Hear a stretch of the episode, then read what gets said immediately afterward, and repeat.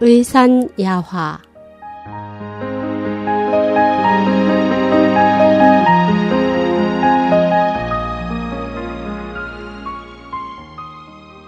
암이 정말 나았을까? 글 훈아이원 오래전 가난 말기 환자가 내게 치료받으러 온 적이 있었다. 그는 이미 종합병원에서 치료할 수 없다는 말을 들었기 때문에 투병 기간 동안 자신에게 도움을 줄 한 의사를 찾고 있었다.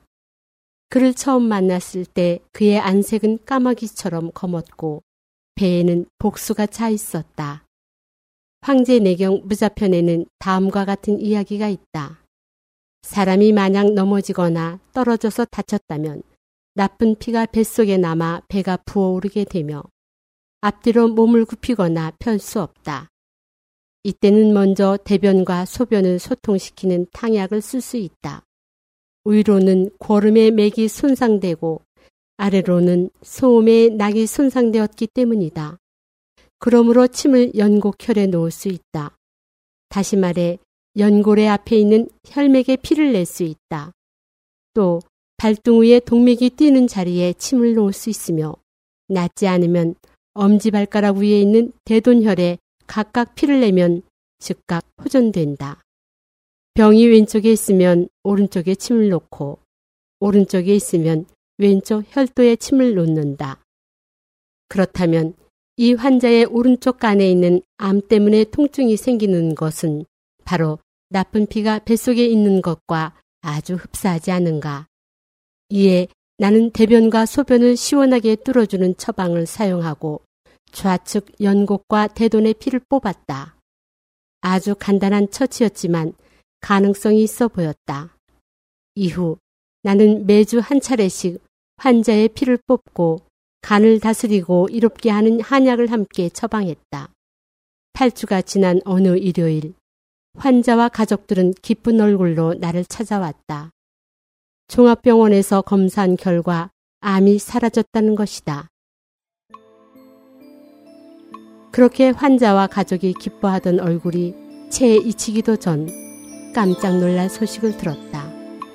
병원을 찾은 환자의 친척이 그가 죽었다는 소식을 전해주었다. 나는 깜짝 놀라서 물었다. 어떻게 사망했죠? 가벼운 교통사고였어요. 친척이 전한 말에 따르면 그가 탔던 차체도 멀쩡하고 같이 탄 다른 사람들도 무사했으며 그 역시 아무런 상처가 없었는데도 사망했다는 것이다. 이때 나는 파룬궁 창신 리융츠 선생이 전법륜에서 한 말씀이 떠올랐다. 한 가지 문제를 똑똑히 말해야겠다.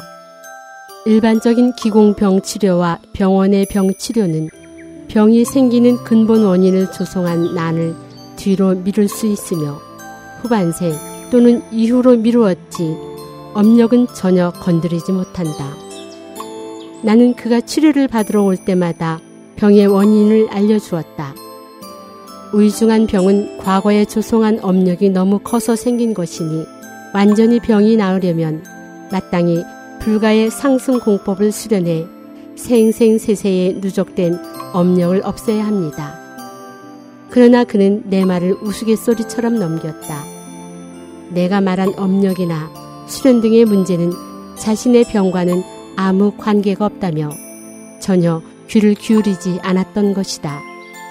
사실 병을 치료한다는 것은 난을 뒤로 미루는 것에 불과하며 업력은 근본적으로 움직이지 못한다.